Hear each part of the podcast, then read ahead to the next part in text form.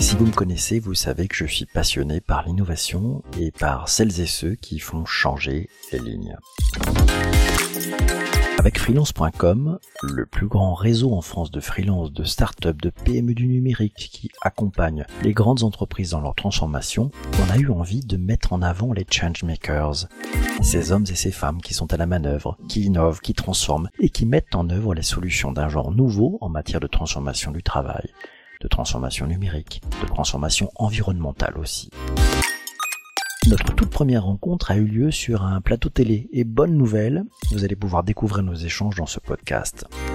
Le thème de ce premier meet-up des Changemakers, la tech for good et pour être plus précis, la tech for good au sein des grandes entreprises.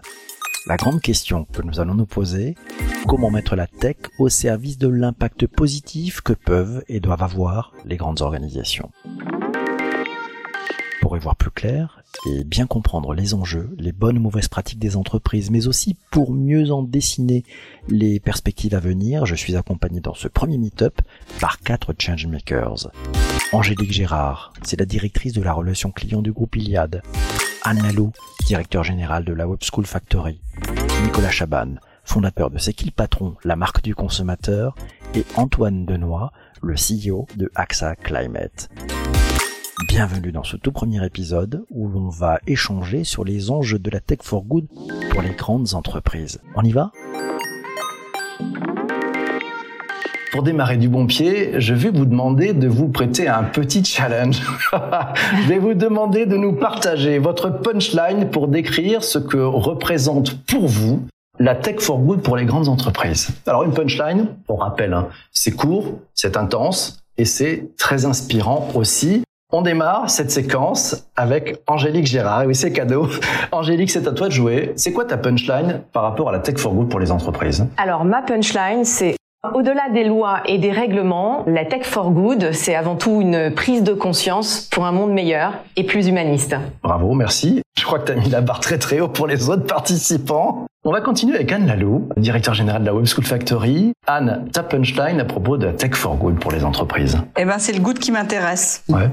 Parce que la tech, c'est un moyen, un moyen aussi puissant que la tech qui doit être au service du bien commun. Et puis good parce que il va falloir vraiment réconcilier pollution numérique et impact. Nickel, c'est très bien. Tu nous ouvres quand même des, des, champs des possibles assez incroyables, je trouve, avec ça. On en reparlera tout à l'heure. C'est maintenant au tour de Nicolas Chaban. Nicolas, ta punchline à propos de la Tech for Good, on y va. On va dire la vérité parce qu'on dit tout. Hein, dans Ouais. euh, Hier, c'est vrai qu'on nous a dit qu'est-ce que ça serait la punchline. Alors, je savais à peine ce que ça voulait dire. Non, euh, on n'a pas de punchline chez C'est qui le patron. On a fait des choses un peu euh, spontanées, naturelles, mais je me suis arraché pour essayer de trouver un truc là. Ah, c'est très minutes. gentil, ça. hein. C'est sympa. Merci. Hein.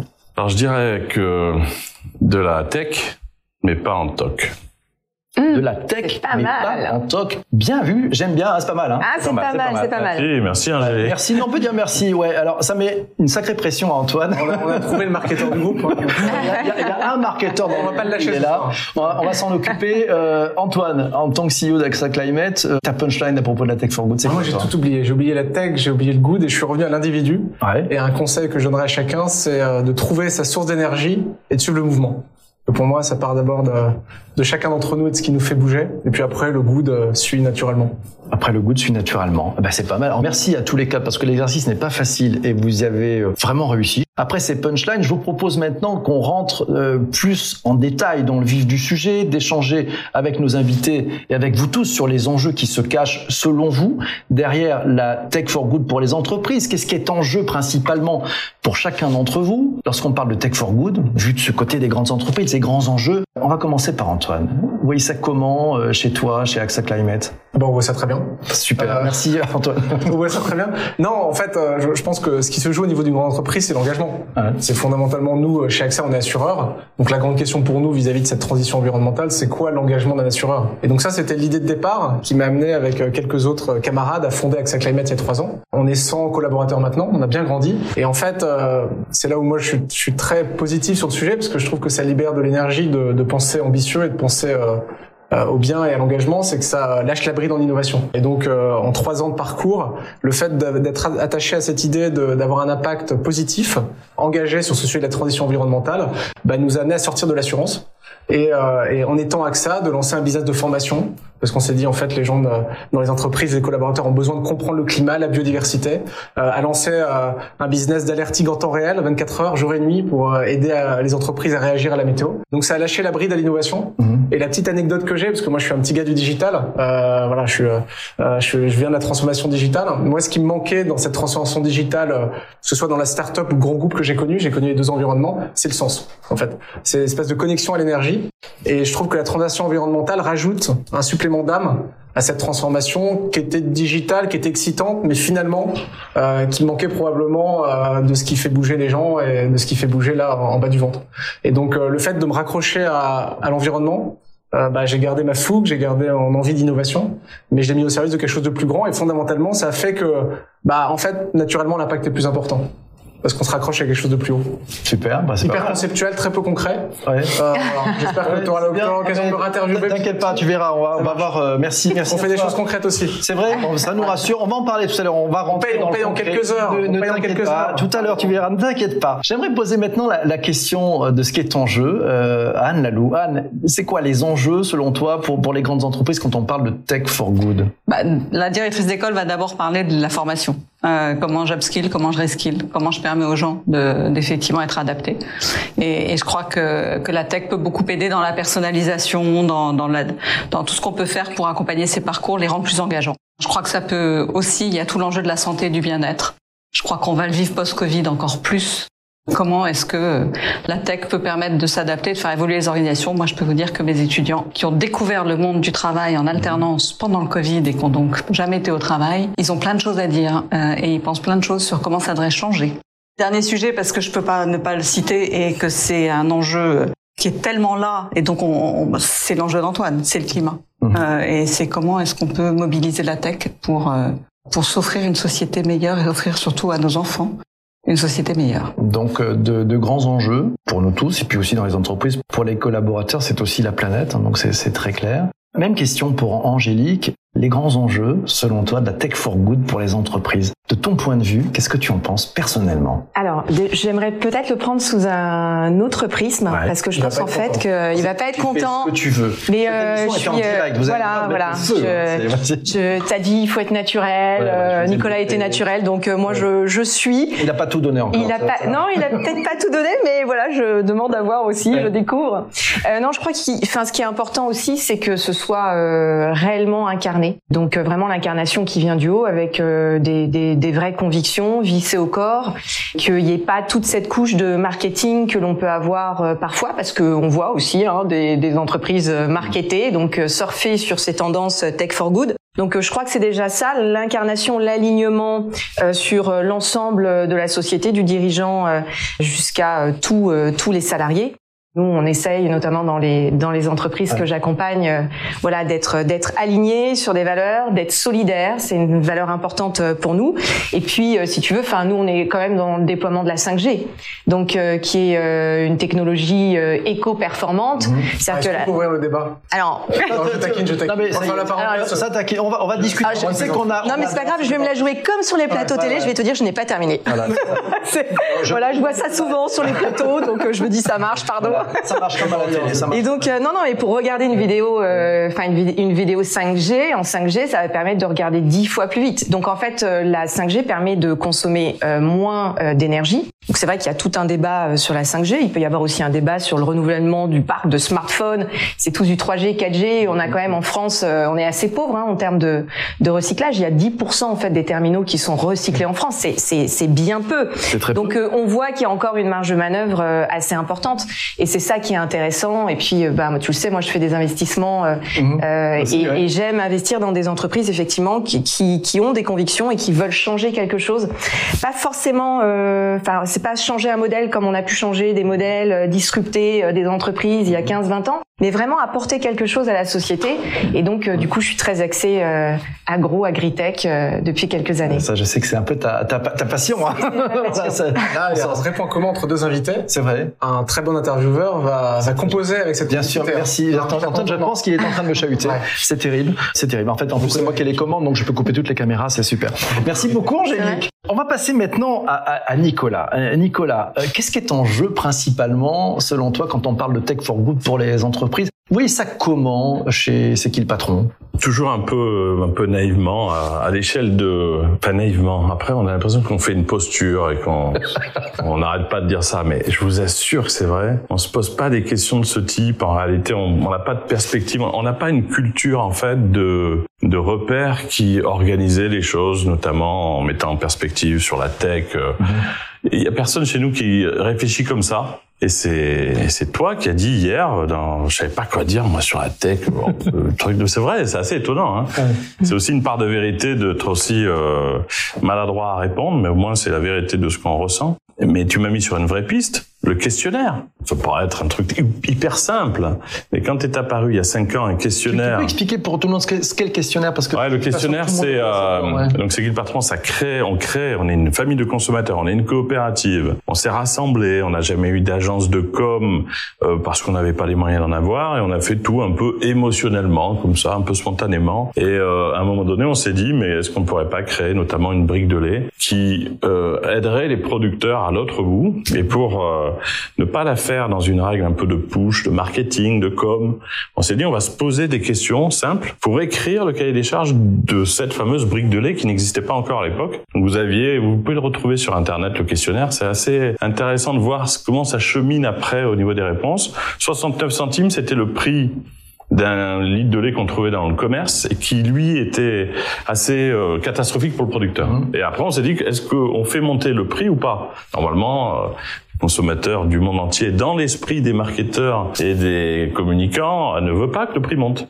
Mais ils avaient un peu oublié qu'on avait quand même une capacité à arbitrer, à, à se rendre compte des choses. Donc voilà, comment euh, la première question est-ce que on laisse au prix mondial le- euh, la rémunération du producteur, il gagnait pas sa vie, ou est-ce qu'on met, est-ce qu'on rajoutait les 8 centimes qui manquaient sur un litre de lait pour redonner le sourire au producteur? C'était tellement peu à l'échelle de ce qu'on était capable de faire. On boit 50 litres par an de lait. Ça veut dire qu'on devait rajouter 4 euros par an. C'est comme ça que six questions toutes simples, où à chaque réponse, je voyais le prix évoluer. 69 plus 8, 77. Et euh, on enlève les OGM de l'alimentation, 5 centimes. Ah, oui ou non? Ah, 82. 1 à 3 mois de pâturage, 2 centimes. 3 à 6 mois, 4 centimes. Et vraiment, ce questionnaire, en plus, qui est pas très joli, qui est comme il est, qui était, à mon avis, euh, plus essentiel qu'un truc joli, a provoqué après cette machine qui euh, s'est développée au-delà de tout ce qu'on pouvait imaginer. Donc c'est une tech toute simple qui accélère euh, une sensation. euh, c'est que beaucoup de gens pensent à peu près la même chose en matière de bon sens collectif et de bienveillance collective. On a quand même un, un pot commun qui se rassemble très rapidement si on se pose des questions collectives. Donc voilà, bon c'est pas mal comme enjeu, t'as trouvé un truc. Moi je trouve que c'est très tech en fait, ça finalement de. de Ouais, mais c'est ça qui m'a Mais c'est qui marrant parce que parce que je trouvais pas ça tellement tech. Moi ton questionnaire quand tu m'en as parlé, euh, il est pas beau. C'est vrai, il est, mais faut le, faut le regarder comme le logo d'ailleurs du de la brique de lait. Mais mais en réalité, euh, j'ai ça il y, a, il y a pas longtemps dans un autre rendez-vous, mais euh, quand les gens ont redécouvert la brique de lait, il y a, il y a plein d'agences très connues à Paris qui nous ont appelés en disant on est prêt à vous aider même comme ça euh, gratuitement. Et il y a un directeur artistique qui a dit mais alors nous on, on voyait pas trop l'intérêt d'aller retraduire avec des codes de com quelque chose qui était d'abord vrai. Et il y a un directeur artistique qui a dit il faut surtout rien toucher parce que c'est l'expression de ce que c'est aussi. Mais c'est un peu essentiel et ça rappelle plus la réalité de l'histoire que si on avait voulu la raconter autrement. Super. Merci beaucoup Nicolas. Focus maintenant sur les cas d'usage et les bonnes pratiques et peut-être d'ailleurs même les, peut-être les mauvaises pratiques aussi qu'on peut trouver dans les grands groupes, ce que vous avez repéré par le regard affûté de nos quatre invités. On va regarder ça. On va commencer par Anne Lalou. Anne, en tant que directrice générale de la Web School Factory, tu as un poste d'observation qui te permet de repérer les initiatives Tech for Good des grandes entreprises. Est-ce que tu peux nous partager une initiative ou une démarche qui t'a marqué ou qui a marqué tes étudiants? Non. Non, merci beaucoup. Mmh. Non, non, mais c'est vrai. Oui. Euh, T'as rien repéré J'ai vu plein de petites choses. Aujourd'hui, pour moi, on est beaucoup plus dans le tech washing ou greenwashing que dans le tech for good profond. Donc il y a, je pourrais dans toutes les entreprises citer des petits groupes qui essaient de faire bouger les choses. Mais si on parle vraiment de ce que les entreprises font, je suis désolée. Aujourd'hui, et en plus, ça suit toujours des effets de mode. Mhm. C'est-à-dire que, alors, on a eu la vague, les femmes, ça y est, ça c'est fini. Ah, les femmes, on est bon, on a considéré que c'était réglé. C'est comme Alors cocher la maintenant, case, mais- tu veux dire, c'est- ouais, non, mais la case ouais. est cochée. Alors oui, non, on a maintenant on a les Ouais. clubs. Bon, ça change pas, hein. Les comex continuent à être masculins, etc. Mais on dit qu'on a coché la case. Mais on va y arriver quand même. Mais on va y arriver. Voilà. Et maintenant, de toute façon, maintenant, alors euh, les, les 17 ODD, on ne parle plus que de ça. C'est super. Et moi, qui suis présidente de comité RSE, par exemple, d'un certain nombre de grands groupes par ailleurs, je dis, vous pouvez me faire des KPI, s'il vous plaît? Est-ce qu'on peut avoir des objectifs? Est-ce qu'on va vers... Alors ça, ça y est, ça, ça commence. Ça, c'est bon. Euh, et là, dès qu'on a des KPIs, enfin des vrais objectifs, on commence à voir et on voit bien en plus que quand je dis on revient à Tech for Good, pour moi la tech c'est qu'un moyen. Il faut avoir des objectifs clairs. La tech est un moyen partout. Et mes étudiants en sont parfaitement convaincus. Donc je suis désolée, en fait j'ai réfléchi C'est bien, t'as le droit. euh, C'est important, et je, je ne suis voilà. Aujourd'hui je ne suis pas convaincue. Je n'ai rien vu qui me bouleverse. J'ai vu plein de petites choses. J'ai vu plein de d'envie plein d'envie Il faut avoir plein de l'envie. gens qui veulent du sens. Mhm. plein de gens qui voilà. Et la traduction effective je suis encore pleine de Tu, tu veux dire qu'on est sur la même ligne de départ encore? On est encore un peu sur la ligne de départ? Je, je crois crains que oui Ok, moi ce que j'ai retenu quand même, c'est ce qui ne se mesure pas ne se pilote pas. hein. C'est ça que. Alors, par ailleurs, Donc mais, il faut euh, faire des KPI, quoi. C'est déjà. Ah bah, en- sur ces sujets-là comme sur les autres, je pense que, en tout cas, il y a beaucoup d'initiatives qui sont euh, Bon. bisounours. Voilà, Bisounours. on est encore dans le monde des bisounours. D'accord. On n'est pas dans le monde de l'action. Je laisse la parole à Antoine. Non Bah, pas pour comment les bisounours, mais toi qui es dans une grosse boîte. Comment Moi, tu je suis un optimiste, donc moi, moi, optimiste, euh, là-dessus c'est intéressant. Moi, quand je vois du greenwashing, je me dis que c'est l'indice aussi d'une maturité naissante et que euh, Ouais. c'est rare de communiquer, de ne pas agir, donc c'est une question de temps. Donc je- même, même le greenwashing, je, je suis arrivé à faire un travail sur moi pour l'apprécier de C'est une super punchline que tu viens de nous donner. Quoi. Peut-être. mais- pas mal. Tu peux la redire là sur le- Non, je ne dirais pas, je ne le répète pas, il faut prendre des notes. Euh, moi, j'ai deux exemples, euh, parce que voilà, je pense qu'il y a quand même des choses à faire sympas. Nous, par exemple, chez AXA, on s'est rendu compte qu'il y avait un manque de, de compréhension du climat et de la biodiversité dans les boîtes, à tous les niveaux. Des fake news partout, euh, euh, des articles de presse, des, des choses qu'on s'envoie entre collaborateurs, mais finalement, euh, pour expliquer pourquoi la, la biodiversité, c'est pas que les petits oiseaux, pour expliquer pourquoi le monde, pour expliquer ce que c'est que l'effet d'albédo, euh, ce que c'est que euh, le sable, euh, où, ça, où ça se trouve, en quoi il y a des limites, tous ces fondamentaux, on va dire, euh, euh, matériaux euh, scientifiques, euh, eh ben, il y avait un vide. Et donc nous, ce qu'on a fait, c'est qu'on a investi sur une euh, sur 150 contenus de 5 minutes de très bonne qualité, et en fait, on a diffusé ça largement et gratuitement. C'est-à-dire qu'on l'a diffusé aux particuliers et on s'est fixé comme objectif de former toutes les grandes écoles de commerce et les grandes écoles d'ingénieurs, Mhm. de former les dirigeants actuels, notamment le, le Medef, de former les journalistes, les politiques, et donc on prend petit à petit ces strates et on exécute. Donc là, on a réussi à former les, les nouveaux dirigeants euh, en, en rendant ces, ces contenus gratuits, en les diffusant largement. On s'attaque au corporate et on le fait euh, avec évidemment l'idée d'un business de formation qui, euh, qui est assez naturel, mais on le fait aussi avec des, euh, une ambition qui nous amène à faire des choses gratuites, à le diffuser, euh, sans forcément euh, euh, réfléchir en arrière-pensée au, au- au beaucoup business. Quoi. En fait, on le fait avec cette pureté d'intention. Après, on verra ce que ça donnera. Donc je pense que c'est une initiative qui monte. Voilà, on, apporte notre pierre et les gens qui bossent sur ce projet ils se disent bon bah ouais quand il y a 500 000 collaborateurs qui ont vu ce que c'était que la biodiversité, euh, qui ont compris ce que c'était, euh, pourquoi le climat se déréglait, euh, et ben on a fait une partie de notre travail. Voilà. Et puis l'autre exemple aussi, euh, parce que la tech, euh, on peut la prendre sur plein de, de vues. Moi, la vraie mue que j'ai faite sur le sujet de la tech, c'est de comprendre qu'on passait d'une tech d'écran à une tech de monde réel. Euh, et ça, c'est l'image satellite. Et ça, je pense que c'est passionnant. Il y a plein de types qui bossent en ce moment dans des boîtes pour faire cliquer des gens sur des pubs. Mhm. J'en viens, j'étais chez Google. Mhm. Euh, là, il faut ouvrir les yeux. Il faut vous rendre compte que le monde réel est en train d'être digitalisé et que les grands enjeux sont là. On digitalise ce que c'est qu'un ouragan, ce que c'est que l'eau. Euh, on voit l'eau en souterrain. Et donc, on est en train de numériser le monde physique. Et ça, c'est euh, une diversité incroyable. C'est hyper incarné et ça va changer la vie de plein de boîtes. Nous, dans l'assurance, euh, le fait que depuis en satellite, on puisse voir des écoulements de flaques, de voir euh, une inondation euh, sur une zone donnée, bah, on peut payer vite. On n'envoie pas d'experts sur le terrain, vérifier que le type a les, les pieds dans l'eau, on paye vite. Euh, le fait de voir au milieu de l'Afrique avec des satellites qu'il y a des problèmes de sécheresse et qu'il y a des producteurs qui peuvent plus euh, vivre de leur récolte, eh bien, ça nous permet de déclencher collectivement à l'international des paiements immédiats. Et donc, la, la petite invitation que j'ai pour ceux qui nous écoutent, c'est de regarder ce qui se passe autour des, des, images aériennes et satellites, parce que là, il y a quelque chose de, de, sympa qui joue. Il y a de la data, il y a de la tech, et euh, ça risque d'avoir un impact euh, important sur l'ensemble des boîtes. Et c'est utilisé en intelligence politique, enfin, en intelligence économique. Bah, c'est de là d'où ça vient. Hein. De manière absolument dingue. Donc globalement, le, le, panorama est extrêmement intéressant. Il y a du privé, il y a du public. Ah ouais. Mais fondamentalement, euh, l'argent a été mis au départ sur des problématiques de défense et de sécurité intérieure. Ce qui est très intéressant, c'est que c'est comme le web.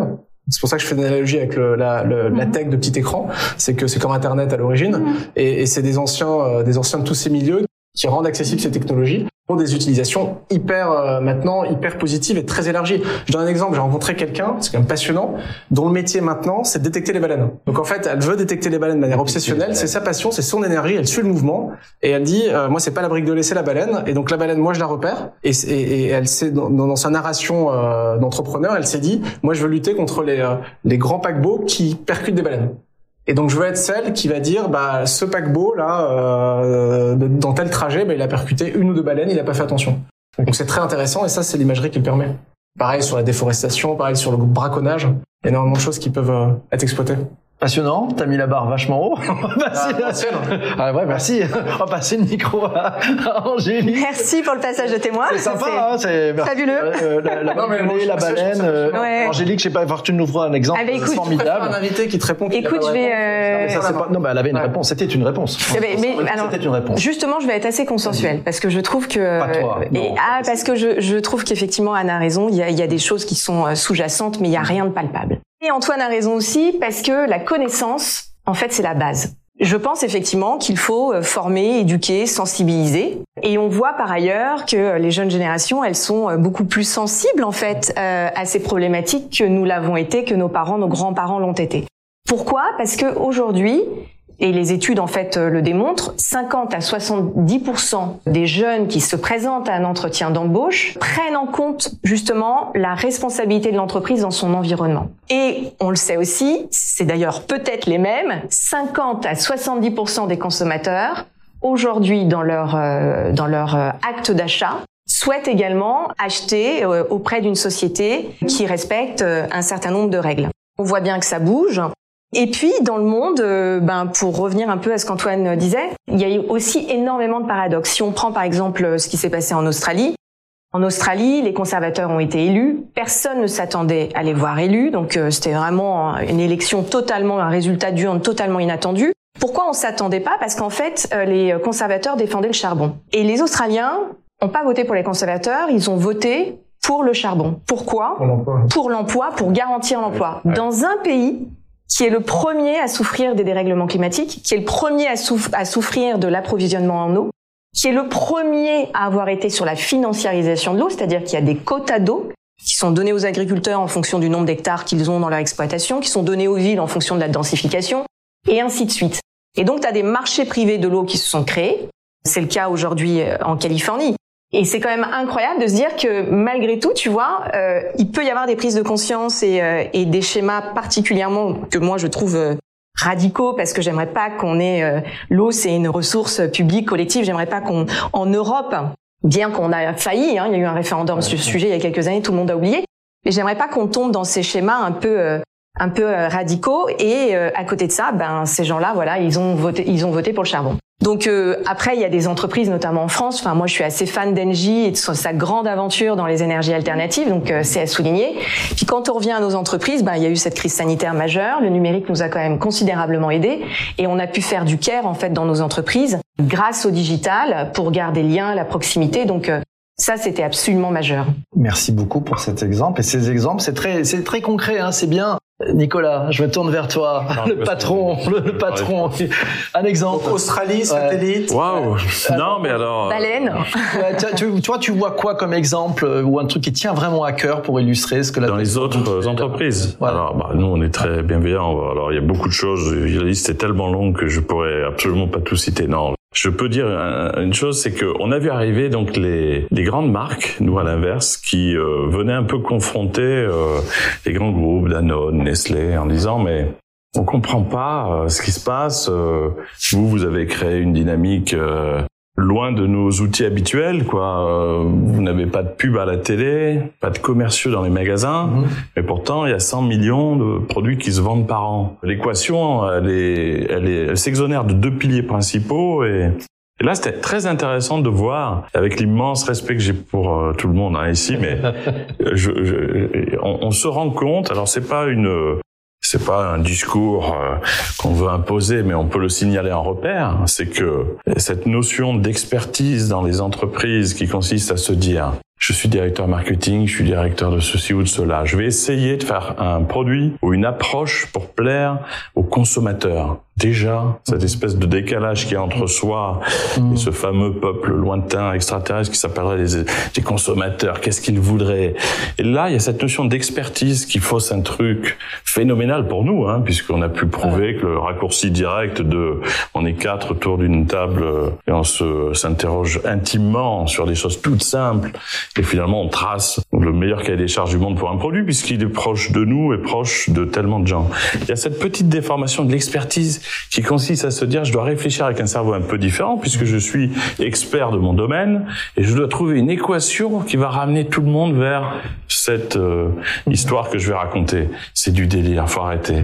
Alors c'est vrai qu'on me dit mais regarde le monde marche comme ça, les produits se vendent comme ça. Ça me rappelle la discussion avec Michel-Édouard Leclerc, il m'en voudra pas. Oui, il me dit, euh, au tout début de C'est qui le patron, il n'avait pas encore référencé les produits dans les centres, mais euh, votre système c'est chouette, on aime bien, bien sûr, 100 millions de produits c'est beaucoup, mais c'est que 5% du lait. Et là, je me rends compte avec lui, je lui dis, mais combien vous avez de produits dans vos rayons où on est certain, nous, en tant que consommateurs, qu'en l'achetant, les centimes iront bien jusqu'au producteur et leur redonneront, euh, euh, leur redonneront le sourire. Et là, je lui ai dit, il n'y a pas 0,0001% de produits. Tu ne peux pas, à un moment donné, mmh faire des comptes sur ces comparaisons-là si les produits n'existent pas. Donc le résumé, c'est que les magasins sont remplis de produits qui géographiquement sont à l'endroit où on les prend d'habitude, mais les produits réellement souhaités intimement et bien loin des études marketing et, et de R&D, euh, cette famille elle est beaucoup plus simple encore qu'on imagine. C'est un peu pour donner de l'espoir, c'est pas pour les contre les, les, discours de grandes entreprises, mais euh, les plus jeunes qui font des entreprises, euh, faites des études de marché à trois euh, en vous interrogeant intimement Mhm. sans vous imaginer ce que pourrait être le produit que d'autres gens que vous pourraient acheter. Tu permets Moi, je trouve que euh, c'est super intéressant et moi, je suis intimement convaincue, en fait, euh, encore une fois, pour revenir à la formation, à la connaissance, qu'en fait, c'est les consommateurs qu'il faut former. Mhm. Il faut qu'on ait réellement des consommes acteurs. Donc euh, des gens qui parlent leurs hein. usages. T'es pas d'accord avec Non mais non, si non, mais pas d'accord, c'est forcément. Bah, c'est forcément parce que c'est le principe du circuit court et euh, donc. je suis d'accord avec le fond. Pour changer les usages. Pardon, hein, c'est vraiment juste pour rebondir, mais c'est plutôt une question de forme. C'est-à-dire qu'il faut imaginer que quand euh, et c'est pas incriminant pour euh, les pères de famille et les gens que nous sommes, c'est les mères de famille. C'est plutôt quand tu dis il faut éduquer les consommateurs, tu peux pas imaginer la gifle que c'est pour quelqu'un qui entend ça. Sauf si on se fait un truc entre nous.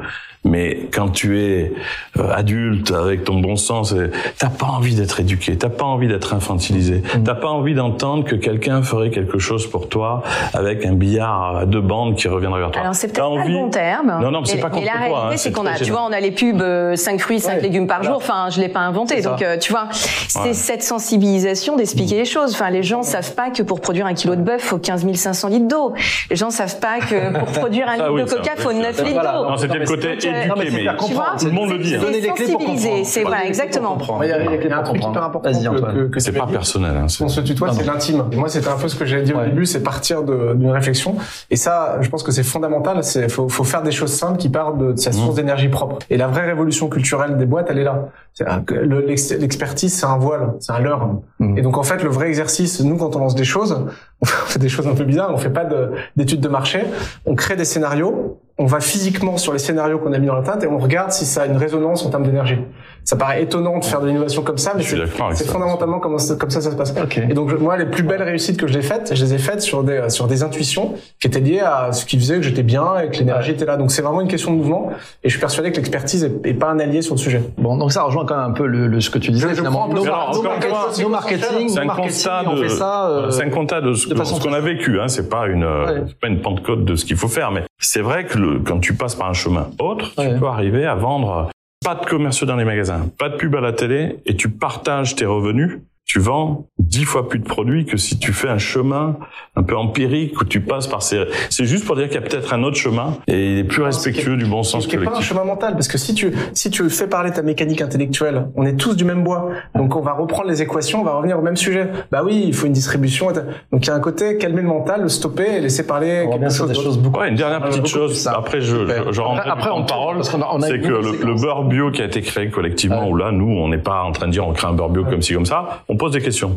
Et les fameux 15 centimes qui ont été votés pour rajouter sur le prix du beurre bio des centimes pour préparer le bio de demain, Mmh. c'était quand même délirant. La, la- la distribution a dit, mais vous allez, vous n'allez pas vendre de beurre ou vous rajoutez des centimes alors que nous, on, on, on nous demande d'en enlever. d'en enlever. 18 mois après, c'était le beurre bio le plus vendu de France. Devant président, loin devant. Donc, il y a une grande différence entre ce qu'on projette comme une vision un peu empirique de ce qu'est le, le commerce et le marketing, où on se trompe. C'est parce que les produits sont là et qu'on a les moyens de les mettre qui sont achetés, parce qu'il faut les acheter. Si tu refais un reset de tout ça et que tu recomposes l'histoire à partir de l'intimité directe de ce qu'on est déjà nous, Mhm. euh, tu créé, à mon avis, une autre, euh, une autre histoire du commerce. Magnifique. Pour démarrer cette séquence de prospective, on va commencer donc par le regard affûté de Anne Lalou, celle qui forme les étudiants au métier qui n'existe pas encore. Anne, si je te dis Tech for Good et perspective à venir pour les grandes entreprises, tu nous dis quoi? Alors là, je dis qu'en tout cas, les étudiants ont envie de changer beaucoup de choses. Ouais. Et, euh, et euh, c'est vrai. Et je pense qu'ils vont être les. Je suis convaincue qu'ils vont être les acteurs de ces changements et, et de cet équilibre entre la tech et les tripes, comme euh, comme tu dis euh, Antoine, parce que aujourd'hui ils vivent ça comme une contradiction et en fait on est en permanence nous en train d'accompagner euh, la gestion de cette contradiction et en même temps ils ont vraiment énormément d'exigences pour euh, pour les futures entreprises et dans, dans lesquelles ils travailleront. Ouais, ouais. Et, et je crois qu'ils vont être du coup un moteur de changement qui va être euh, qui va être très fort. Trois minutes quand même sur la web school, ça fait euh, moi c'est quelque chose qui m'a fasciné quand j'ai ouvert la web school. Le premier projet, j'avais donné un projet qui était euh, imaginer un circuit euh, de marketing, enfin de vente, euh, réinventer le- l'expérience client en magasin. Mhm. Ce qui m'a frappé au-delà du fait qu'ils étaient inventifs, créatifs, qu'ils maîtrisaient déjà plein de notions, etc., c'était que pour eux, cette question de l'impact, cette question de leur planète était en réalité aussi native que le digital native euh, qu'ils étaient aussi.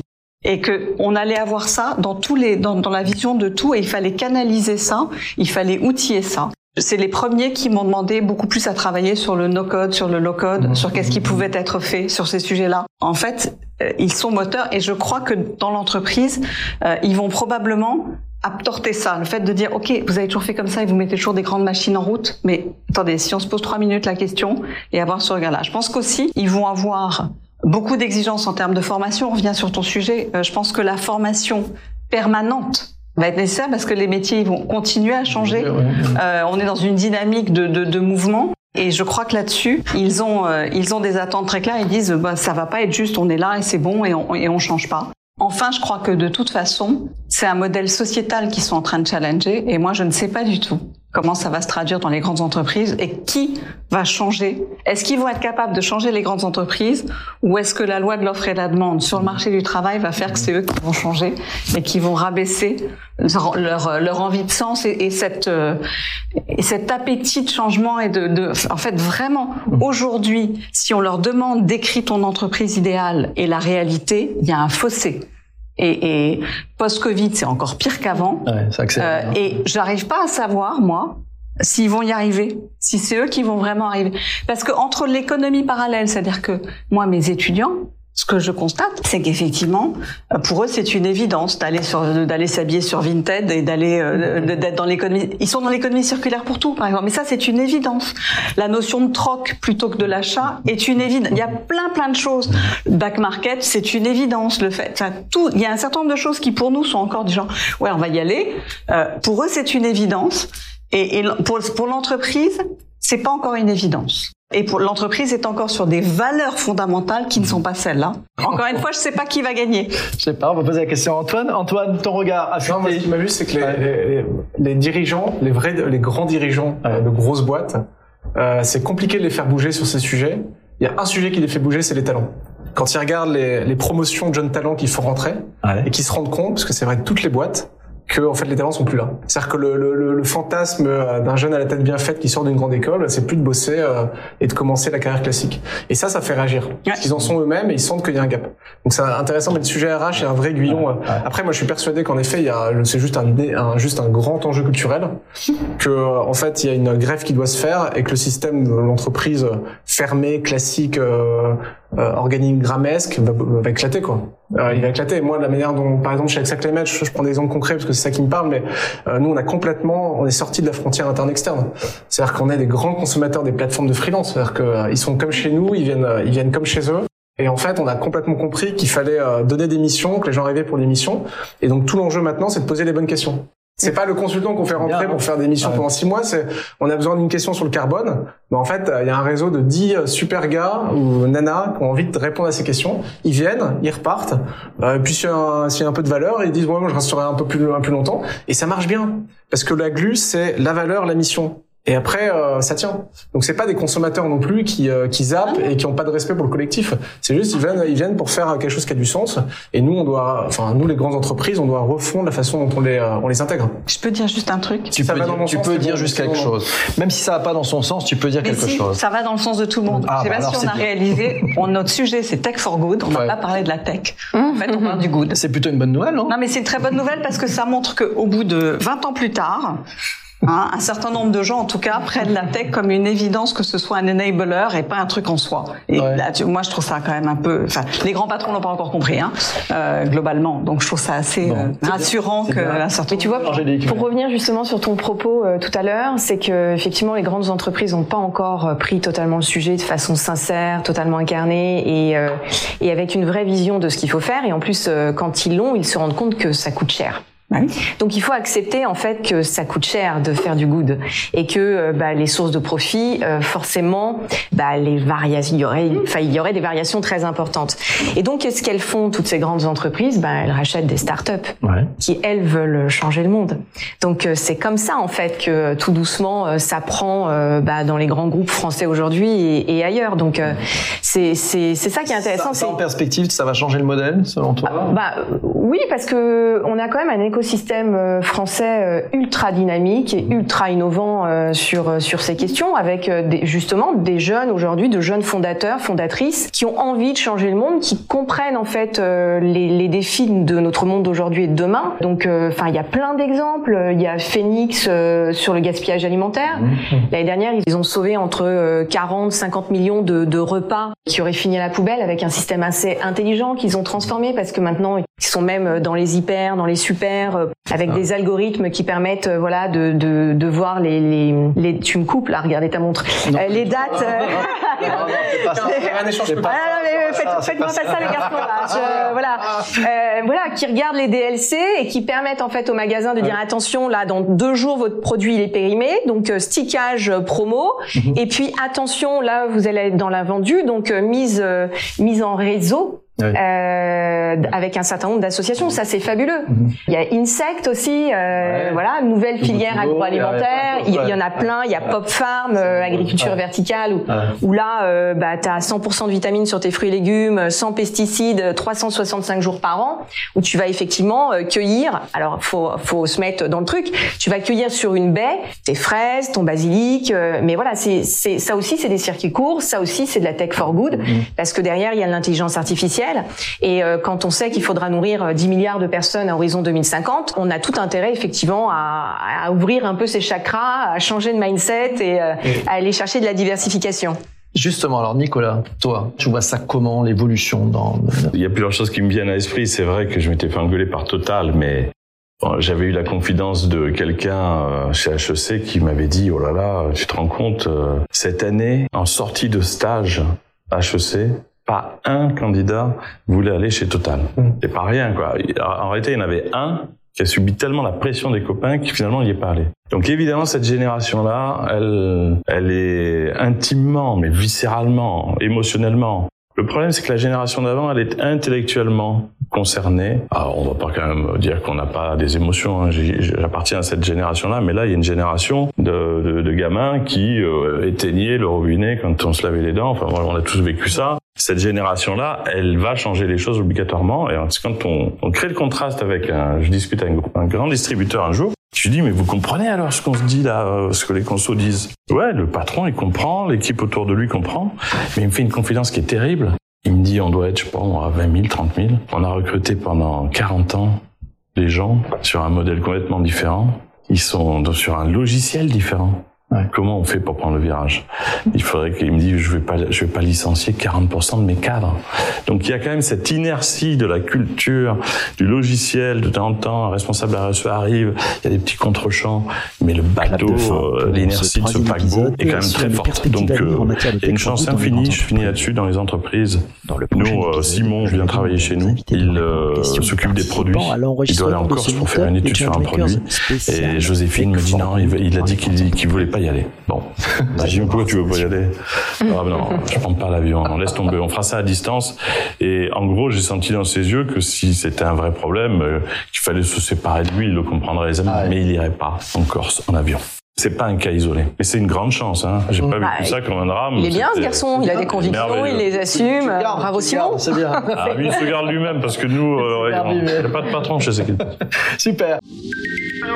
Après avoir échangé avec nos invités sur les enjeux de la tech for good, les cas d'usage, les bonnes pratiques ainsi que les perspectives à venir pour les entreprises, nous passons maintenant à une séquence interactivité avec les questions des participants au Meetup, avec les questions de celles et ceux qui sont présents avec nous en direct sur LinkedIn, sur Facebook et sur Twitter.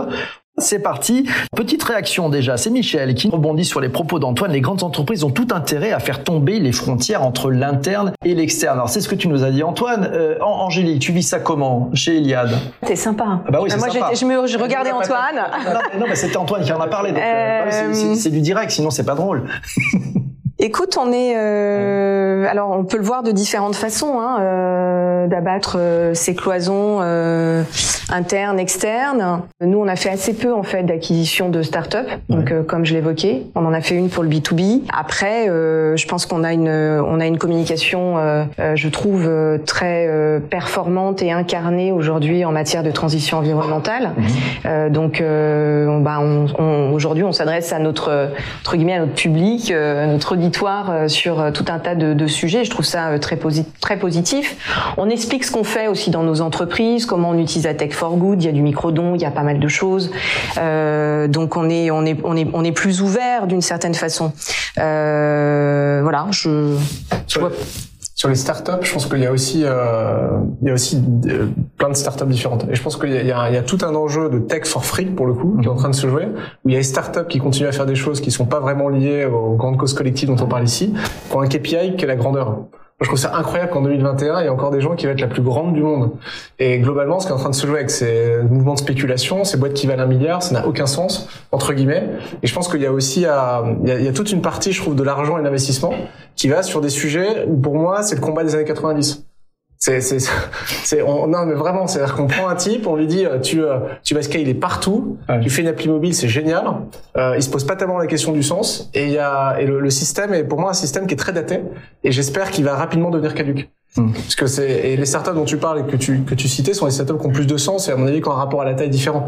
Mais les startups dont on en parlait, hmm. parce qu'on est censé les admirer, on a des revues de presse euh, de médias en expliquant qu'ils ont allé à 1 milliard, 10 milliards. Je trouve que ça fausse la perception et ça correspond pas à l'époque pour le coup hmm. et à ce que les, ce que vivent les gens. et puis parce qu'on parle que ceux qui ont réussi en fait, c'est ça. Et c'est un critère de réussite que, que discutable. Mais c'est surtout parce qu'on est en période de transition. Ouais. Il y a, il y a ça aussi. Développe un peu alors. Euh, c'est l'ancien modèle versus les, les modèles émergents. Mais c'est présenté comme la modernité. C'est-à-dire que quand on dit cette boîte, c'est une unicorne et une unicorne, et quand Macron continue à dire qu'il veut une boîte dans le 440, mmh. euh, c'est les apparats de la modernité. Mmh. C'est pas encore les grands ringards. Je pense qu'ils sont encore euh, des gens qu'il faut regarder comme ça, la French Tech, on les regarde. Et je pense que combien de ces boîtes vont dans le sens euh, de ce qu'on, des sujets qu'on est en train de dire, c'est à nourrir les gens, euh, faire en sorte que les gens habitent dans des bonnes conditions. Mmh. Ils sont, à mon avis, encore sur des sujets d'application mobile et de petit écran. Enfin, à mon avis. Hein. Donc toi, toi, Taroko, c'est faire un peu ce que fait Nicolas. On fait des trucs simples, euh, donc avec les tripes, euh, qui sont des choses juste humaines avec du sens.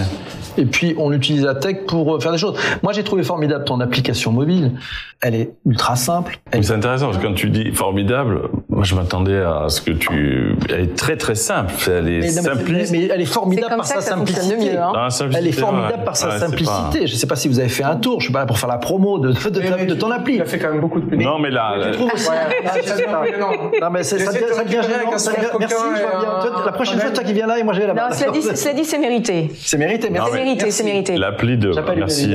Angélique, parce que euh, tu es beaucoup plus Non, mais top. que je l'ai je été il y a deux minutes. hein. Mais je suis bonne joueuse.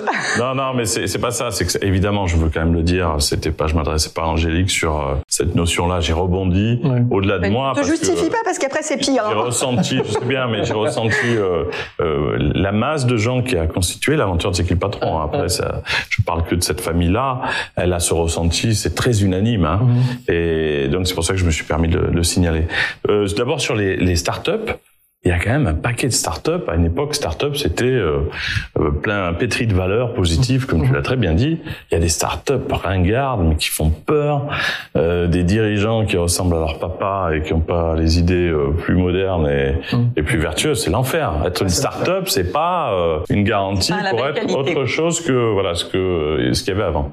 Après, l'appli, elle est ouais, elle est rigolote. C'est euh, mais c'est des applis faites un tout petit peu à l'envers du système, puisque pour signaler ce qu'on peut faire avec l'appli, on est quelque part, on est dans un magasin, il n'y a pas les produits. Euh, c'est qui le patron On aimerait les trouver. On se géolocalise et puis euh, il y a une petite un petit message préécrit. Bonjour, euh, je suis client de votre magasin. Je vous parle d'une initiative qui s'appelle C'est qui le patron J'aimerais beaucoup trouver les produits. Là, on clique sur la liste des produits qu'on aimerait retrouver. Euh, D'ailleurs, si vous les mettez en rayon, comme on est une communauté, on le dira aux autres pour qu'ils viennent plutôt dans ce magasin s'ils les cherchent.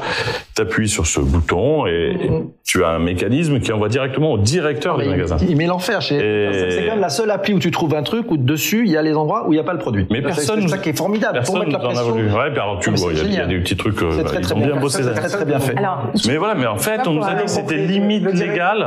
Mais bon, on l'a quand même fait pas légal, mais c'était un peu border. Ouais. Mais c'était tellement une bonne indication pour le magasin aussi, Mhm. qu'ils nous en ont pas voulu d'avoir cette information. Ah ben, au moins, ça veut dire qu'il y, a- une demande. Donc, il y a une demande, il y a un magasin qui a une demande, il Il y a eu content. 50 000 lettres en je crois, euh, de 40 jours. Après, euh, et, et d'ailleurs, les, les directeurs de magasins, euh, je le dis à tous ceux qui veulent ça se bine ça. Euh, ouais, mais euh, ils reçoivent une demande et ça, anime la réunion. Enfin, ça, je n'imagine pas à ce point-là. On a des clients qui nous parlent. Génial. Faire un peu de réel. Je prends, je prends, Ah, c'est je clair, prends des questions parce que vous n'êtes pas très sage aujourd'hui. On va prendre la question d'Alexis et je vais la poser d'ailleurs en- à Angélique. Pour une entreprise, il est important de mettre en place des actions concrètes pour la tech for good. Quels sont les types d'actions rapides à mettre en place Ah, c'est une super euh, super question. Faisons ça. Euh, Encore un cadeau. Faisons. Et c'est encore un, Encore un cadeau. cadeau. Écoute, Encore euh, moi, je pense que dans les entreprises que j'accompagne, en fait, on a pris un mouvement très tôt. Ouais. Euh, parce qu'en fait, on partageait plein de choses euh, tous ensemble. Euh, on recrute euh, bah, des gens euh, avec qui on partage des valeurs, donc forcément, c'est beaucoup plus simple.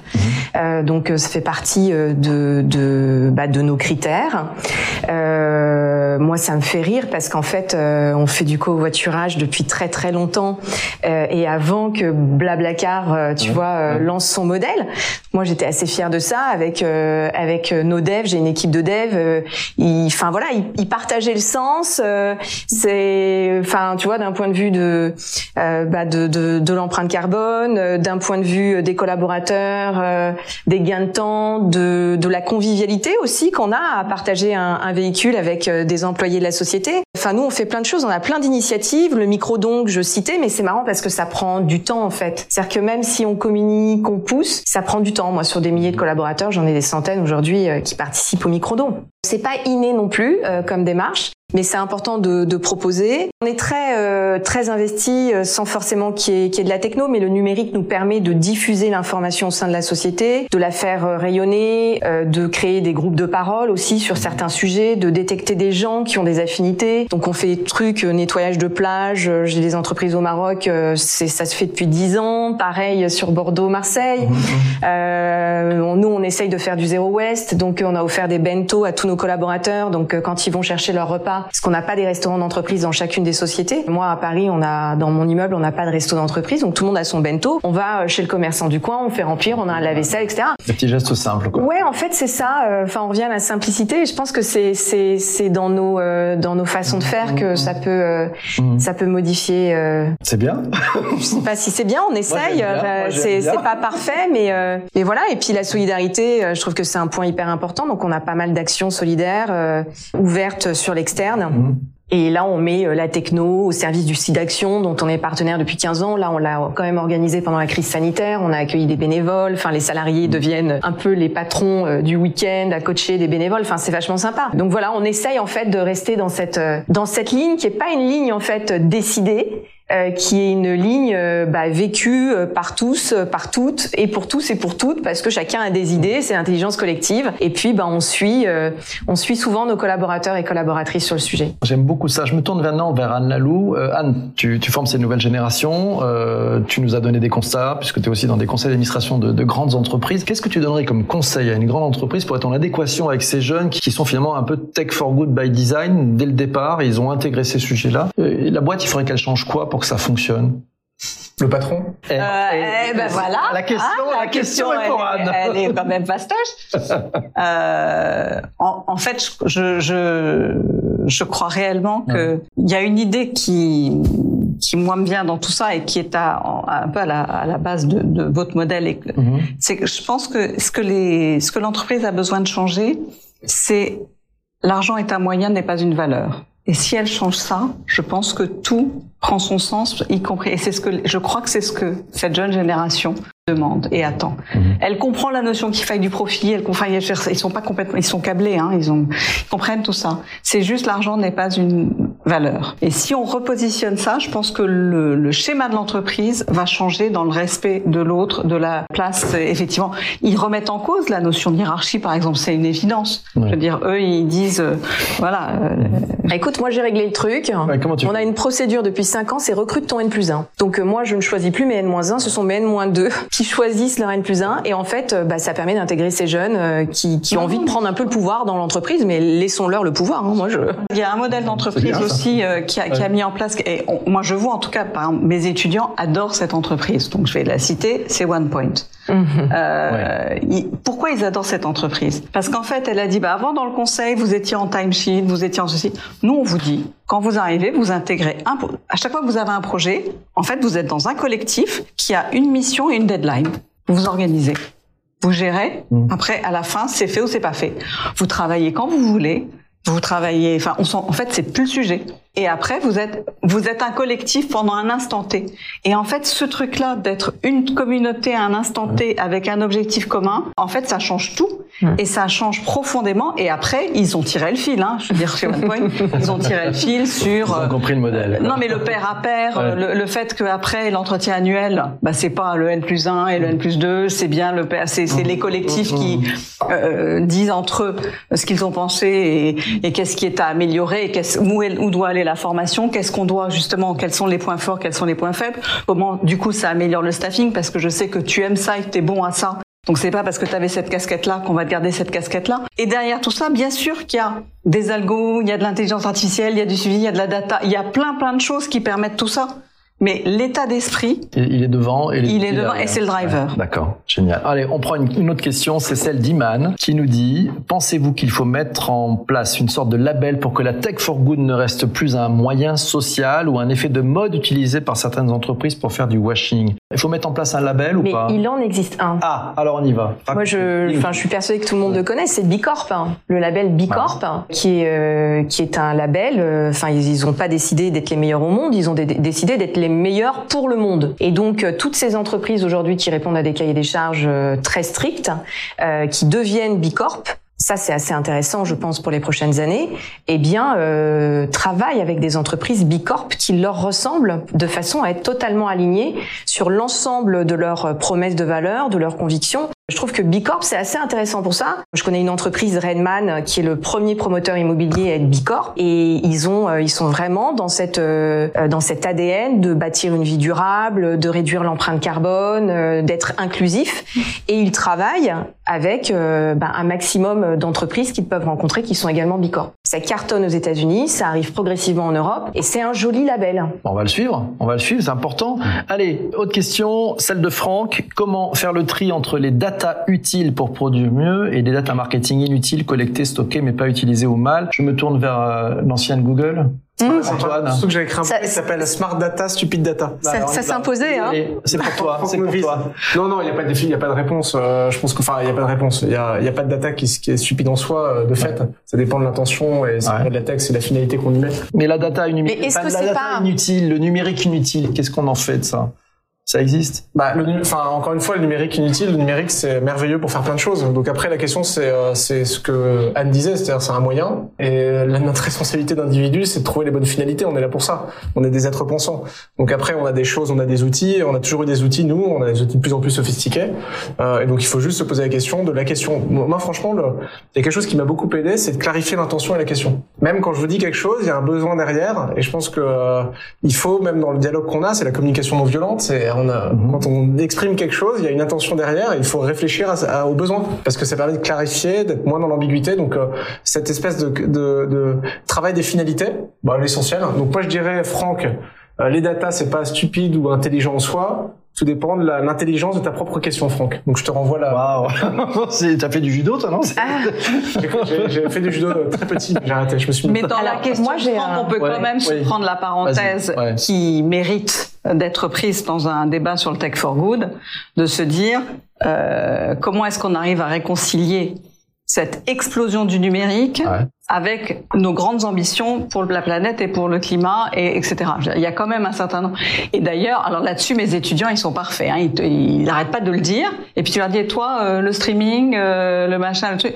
En fait, ah bah oui, non, mais c'est les autres qui doivent faire. Ah. Donc, en réalité, là aussi, c'est typiquement un sujet sur lequel, que ce soit les data centers euh, et ce qu'on met dessus, que ce soit tout ça, la question à un moment donné va quand même être de dire comment est-ce que je pense ça au-delà de tout ce qui est possible? Mmh. Comment est-ce que j'y mets moi aussi de, enfin, comment je mets de la ouais, pensée? il y, en a deux, il y en a deux qui veulent répondre. Non, qui mais, veulent réagir. Non, mais je pense que c'est intéressant. Bon, la, euh, pour moi, enfin le vrai sujet pour moi autour de l'explosion de, de, des écrans, c'est les écrans et pas la data.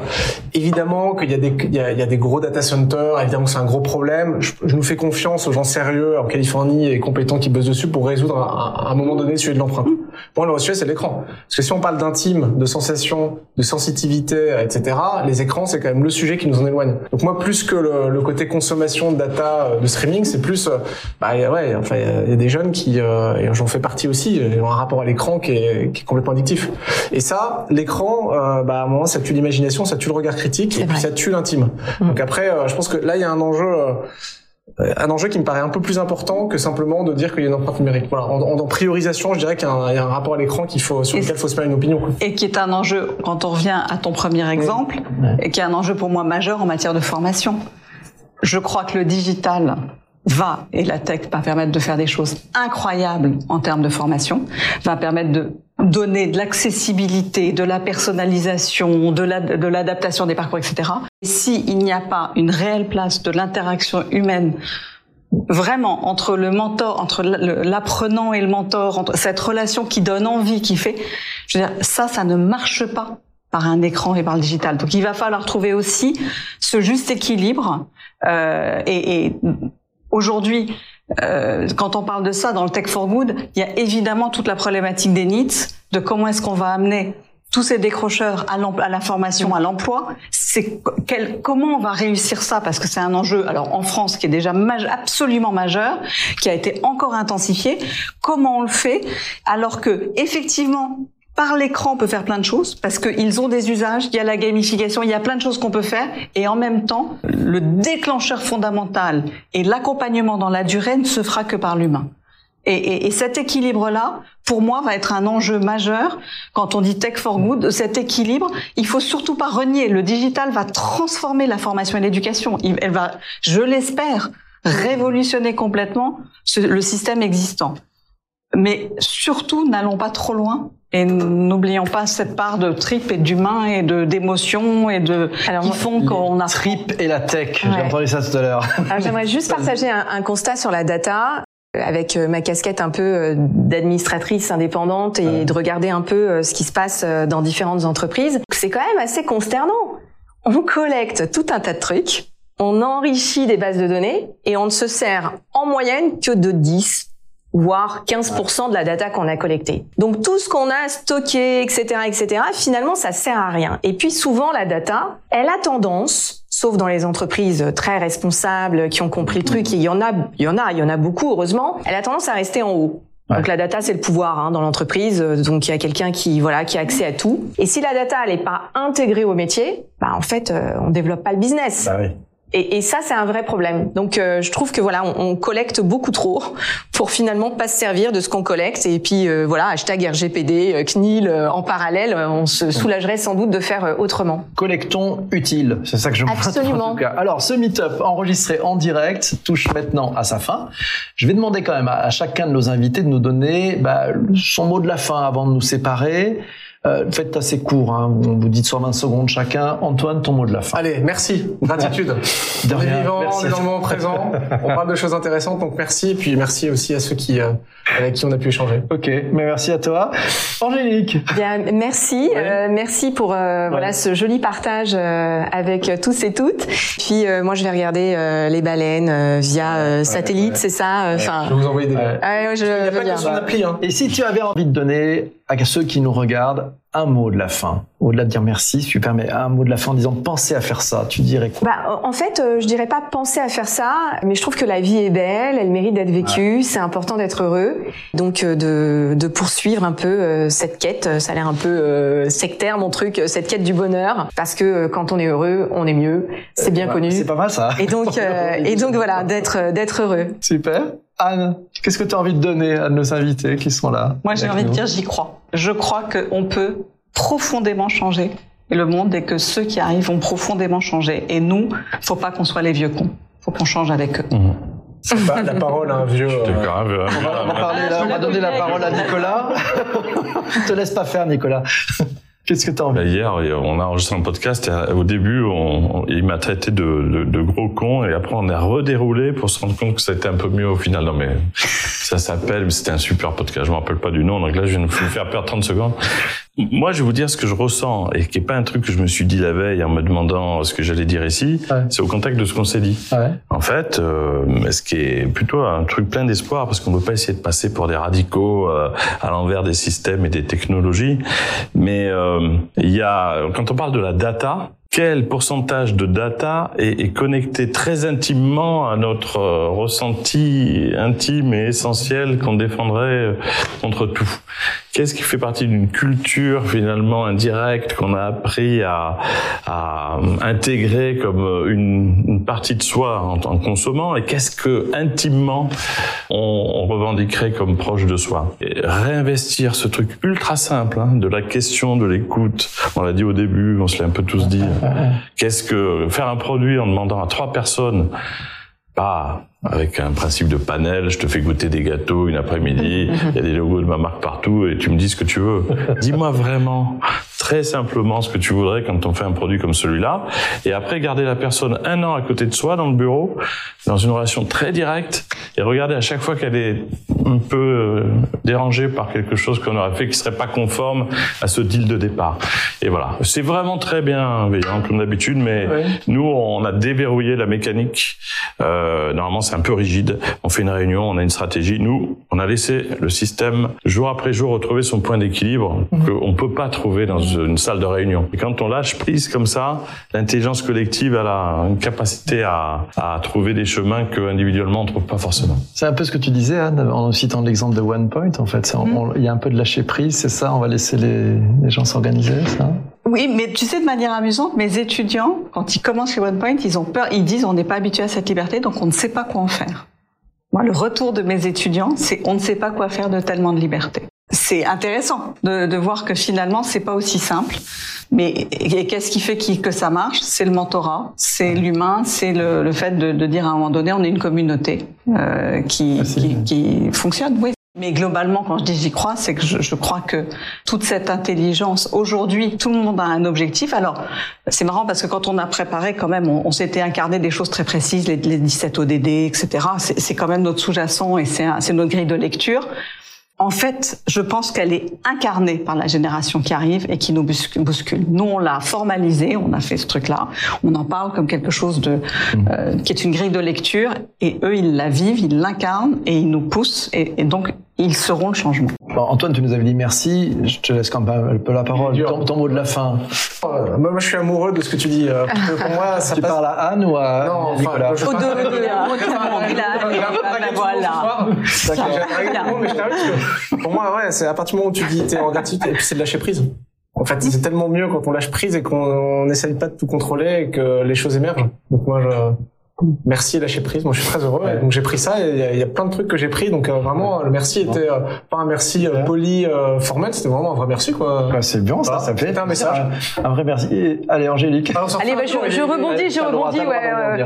Je, je, rebondis par rapport à ce que tu disais, par rapport à tes étudiants un peu perdus qui finalement avaient besoin d'un cadre. Et dans nos entreprises, c'est toute la différence entre l'entreprise libérée et l'entreprise libérante. Et donc l'entreprise libérée, ben Anne, tu vas décider de ton salaire, euh, Nicolas, tu vas décider où tu mets ton bureau et puis combien de fois tu viens, et puis ainsi de suite. Et puis euh, ben, Antoine, tu vas pas respecter le budget. D'ailleurs, ça sert à rien parce qu'on a viré le DAF. Mmh. Euh, donc on réduit euh, les strates hiérarchiques. Donc il y a quand même des entreprises hein, qui sont passées par là. C'est assez, euh, ouais. ça laisse des morts quand même au bord de, au bord de la route. C'est quand même assez dur. Mmh. Et l'entreprise libérante, ben oui, c'est celle effectivement qui est là pour écouter dans une empathie sincère, pas naïve mais sincère, qui dresse un cadre, une vision et qui, à l'intérieur de ce cadre, laisse les gens s'épanouir, s'exprimer pour réussir, parce qu'on est là pour que nos collaborateurs et collaboratrices, tes étudiants, euh, réussissent. Donc euh, c'est ça qui est sympa. C'est très sympa. Mille merci à, à tous les quatre. Euh, J'ai passé un super moment. Donc merci beaucoup. Est-ce qu'on peut féliciter Franck pour le jeu de mots quand même Parce que la tech et trip.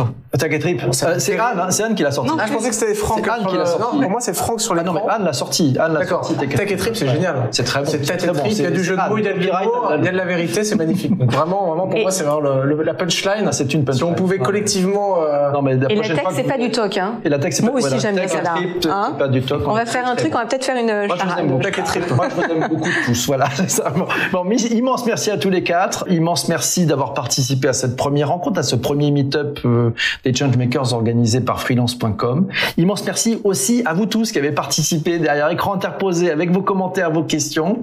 Euh, vous pourrez retrouver nos échanges en écoutant le podcast du meet-up des Changemakers. Il est disponible sur Apple Podcast, Spotify, Deezer, Google Podcast et toutes les autres bonnes plateformes d'audio à la demande. Et comme disent nos amis québécois de balado diffusion. Voilà, de balado diffusion. On se retrouve très vite pour un prochain meet-up des Changemakers. Pour ne rien rater, abonnez-vous sur les comptes LinkedIn, Facebook et Twitter de freelance.com. On se retrouve à très très bientôt. Générique. Merci à vous tous. Portez-vous bien. Soyez heureux. Ne lâchez rien. Ciao.